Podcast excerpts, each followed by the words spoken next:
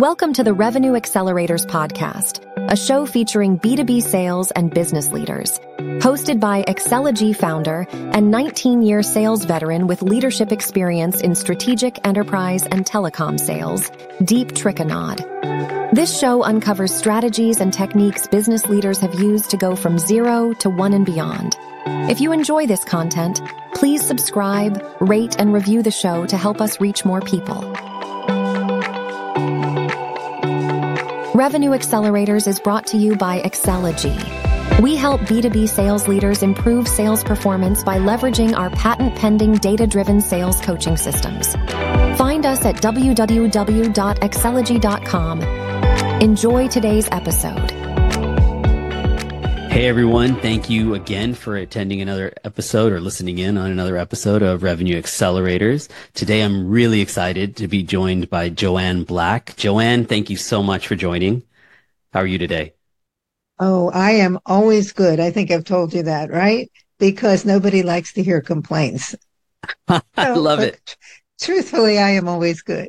You're so, so, true. I mean, uh, we we ask we ask that question, right? How are you doing today? And no one expects to be unloaded with problems like you know, oh, let me tell you about this problem I had, and it's like, look, it was kind of a formality I was asking, but but nonetheless, I'm glad. I hope you mean it genuinely that that you're doing well. Um, Joanne, if you can actually give us a quick introduction, who who is Joanne Black? Sometimes I ask myself that question as well. So, from a professional standpoint, I don't know which you want, but from a professional standpoint, I founded uh, No More Cold Calling in 1996. So, Excellent. wherever you're listening to this, it's been a long time. That's awesome. So, and, so you you've been yeah. that's great. You've been doing this for a while. Sorry to interrupt. Go ahead. Well, I have, but the thing is, referral selling wasn't even on my radar years ago. And it's it just was a happenstance. So I don't believe in I don't believe in a lot of things being set, but mm-hmm. I do believe in serendipity. Okay. So I I work for two training and consulting firms. And the second one, my colleague said, you should go start your own business. I mean, the economy was great in 1996. So I did. Yes. But it had nothing to do with referral selling. My first. Was, did it have to do with client, selling in the first place? Sorry. Did it have to do with selling? Yes. So I was uh, sold. I, I managed sales teams. I was an account executive. And the thing is, I never thought I'd be in sales because I was the shyest, most uncomfortable kid you could imagine, even wow. young adult. But that's not really what sales is about. So my first client, I was working with them on a totally different project, and they were doing a customer satisfaction survey of 50 of their best clients. It was several rounds, and I added this question to the last round. Would you be willing to be a referral to this client? Mm-hmm. The seven point scale, seven was high. My question came back 6.5. Wow. Well, and I don't even know what made me had that question deep. You don't. So my next management meeting, I couldn't wait. I went in and I said, 50 of your best clients said they'd be glad to refer you. Are you asking? Well, the answer was no in 1996. It happens mm-hmm. to be no today. And so I had to think about it. You know, if referrals are so great and I knew they were, what's going on? Sure. And so I asked salespeople and sales execs I knew, do you like to get referrals? And they gave me this long list. And then I said, well, do you have a referral system, a methodology with a strategy, with metrics, with skills, with accountability for results?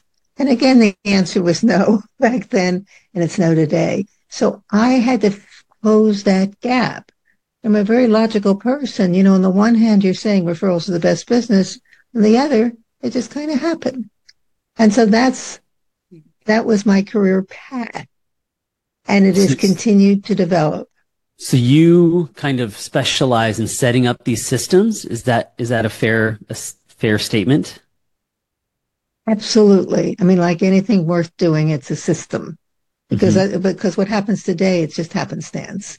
Yes. And it's not. I say it's simple, but it's not easy because Yeah. if it were, everybody would be doing it. Yeah. Very, very true. Um, and and so so you said you started 96 the your your your business.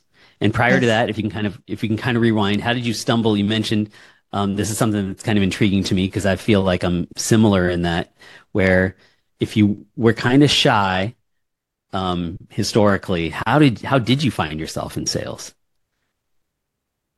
Yeah. It was interesting. So out of college, actually, my uncle knew someone. And when I think back on it, it was a referral. It was a women's retail store called Joseph Magnin. They're not around today, but Mm-hmm. it was a women's specialty store. And so I got a job there. We had a management training program, only college graduates. And that's where I learned how to sell. And what I learned was it's not about telling people. It's about asking good questions, determining what they need, and then making suggestions. Yes. That's it. So Discovery. yes, I could do that. I could. but you know, here and to say that in many situations I still feel uncomfortable, not so much anymore, but in the beginning I did. Sure. But I was working with very experienced people. And you, and you know as well as I that successful salespeople don't do it all on their own. We So all true. have help. Yes. 100%. Yeah, and a little bit more what happened. I was on the first floor, but mainly accessories, you know, Okay. gifts, jewelry, all that stuff. And mm-hmm. I wanted to rearrange a display. And I went to the women who'd been there a while and I told them what I wanted to do. And they said to me, That's a great idea, but it's never been done before. You should go ask Carolyn, our floor manager. So I went to Carolyn. I told her uh, what I wanted to do, and I told her they said it had never been done before. She didn't miss a beat. She said, That's the best reason I know for doing it. Wow. Okay.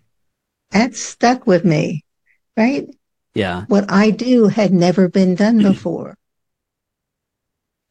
So don't We- be fearful we, of we it. have to be, just because- you know, we, we have to be excited and passionate about what we do. Yes. Yes.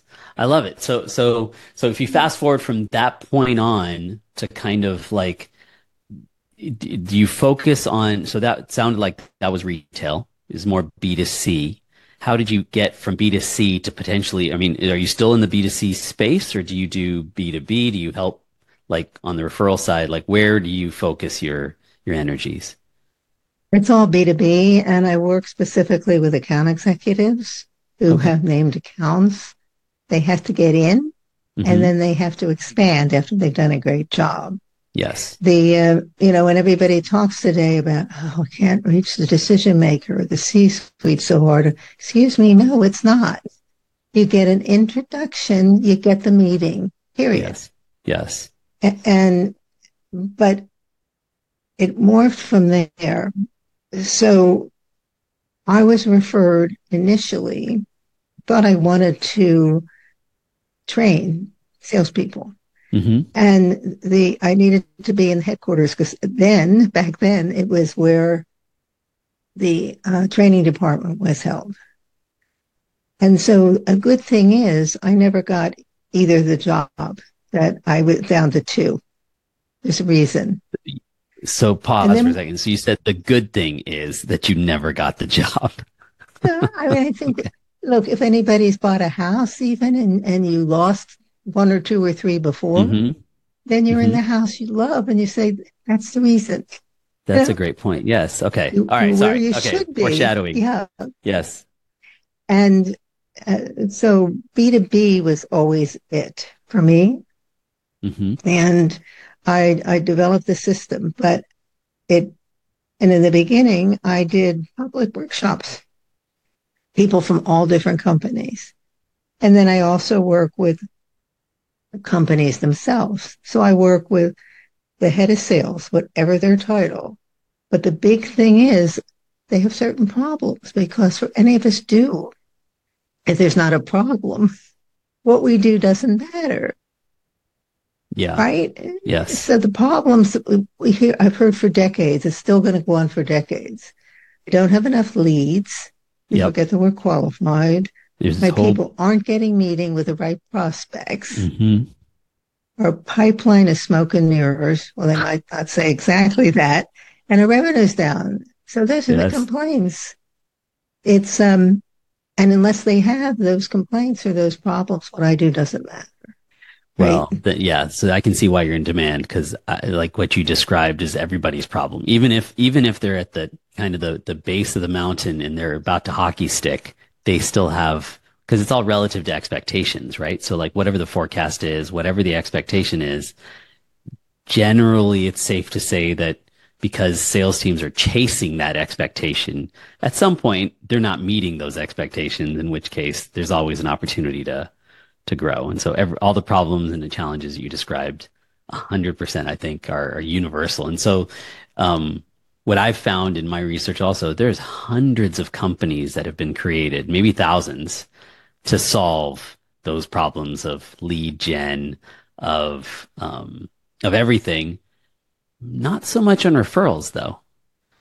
So so I think uh, it's it's in, it's it's very interesting, and uh, that's why I was excited to talk to you about it. So, so if you can, please continue. So, so given those problems, you found a kind of a novel or unique solution to those problems and an approach. And if you can kind of describe like your secret, I don't, I mean, you don't have to say your secret sauce here, but kind of like what the benefits are for for what you provide.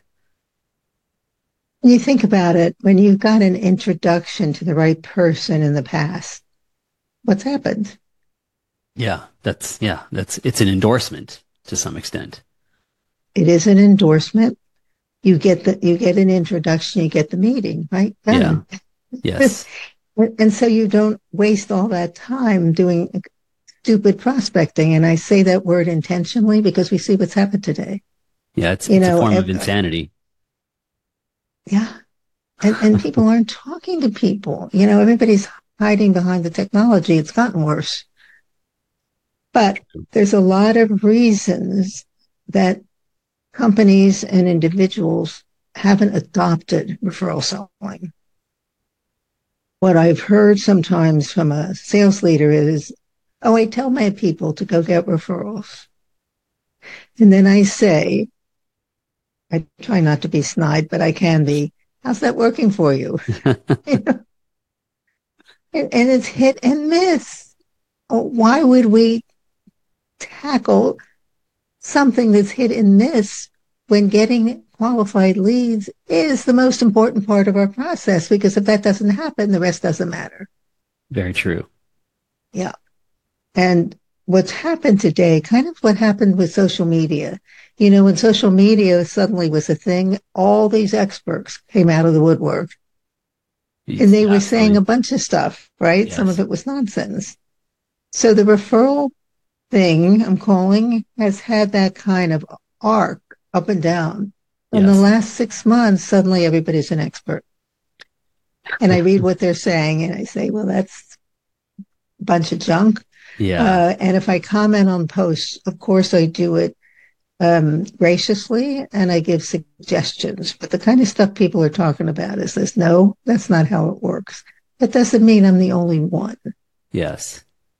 But So, so, so, if you can you describe a little bit of how you know? Because I think I, I, you know, your your example of you know some sales leader, some VP says, "All right, we're gonna. This is a new new action or task or activity or goal is like get referrals." But that's putting a lot on the individual rep that may or may not know how to do it innately, right? And and maybe they ask the question, but if there's, I suspect that there's a science behind getting referrals, or some to some extent a science. And if it's kind of like you meant, mentioned, it's hit and miss. If the reps are doing it on their own and they're just kind of trying to figure it out as they go along, um, it is going to be hit and miss. And some might get lucky. Some might get lucky in terms of doing it right without actually knowing that they're doing it right. Um, so given what you described, you know, sales leaders that that know there's value in referrals and they're trying to unlock that, but they don't know the science behind it. So when you come to that organization that has value for referrals, um, typically how long does it take to institute your system to start seeing the results that you bring? So here's what we measure. Measure the, the number of people asked, the number of referrals received, the number of referral meetings conducted. And at that point, you should have enough information to put in your CRM or not. Mm-hmm. We can't measure the the dollar because that could take three to six months, but we can, but that's that's coming from the introduction. Yes. So as an example, I'm working with a client now, and the senior leadership put a stake in the ground and said, we need referral selling to be our number one outbound prospecting approach. Okay. And we're willing to do what it takes. And that's a big thing right there. Yeah. Executive And so we started working with a senior team, did a proof of concept, which was very successful. And that took a couple months because first thing is having conversations with leadership about what's the outcome they want because we're going to work from that, mm-hmm. finding out some other things about the company, et cetera. And then what are the metrics? So they have to agree on the metrics for the company mm-hmm. and for the teams and for the individuals. And how big is Most, this, how big is the team? If you like, what are the range and sizes of teams that you tend to, to work with? So anywhere between say five account executives up. Mm-hmm. If, if, if they're a big, com- I don't typically work with huge companies, but if they're big, then we break it out into different groups. Okay. So as an example, this first group was a leadership and now we're breaking them out to another eight to 10 people being launched like twice a month. We're going to get oh, through. Wow. And it's and it, not just salespeople. These are customer services first. actually, that's a great point because because yeah. within an organization, everybody has some level of relationship somewhere in some way, shape, or form.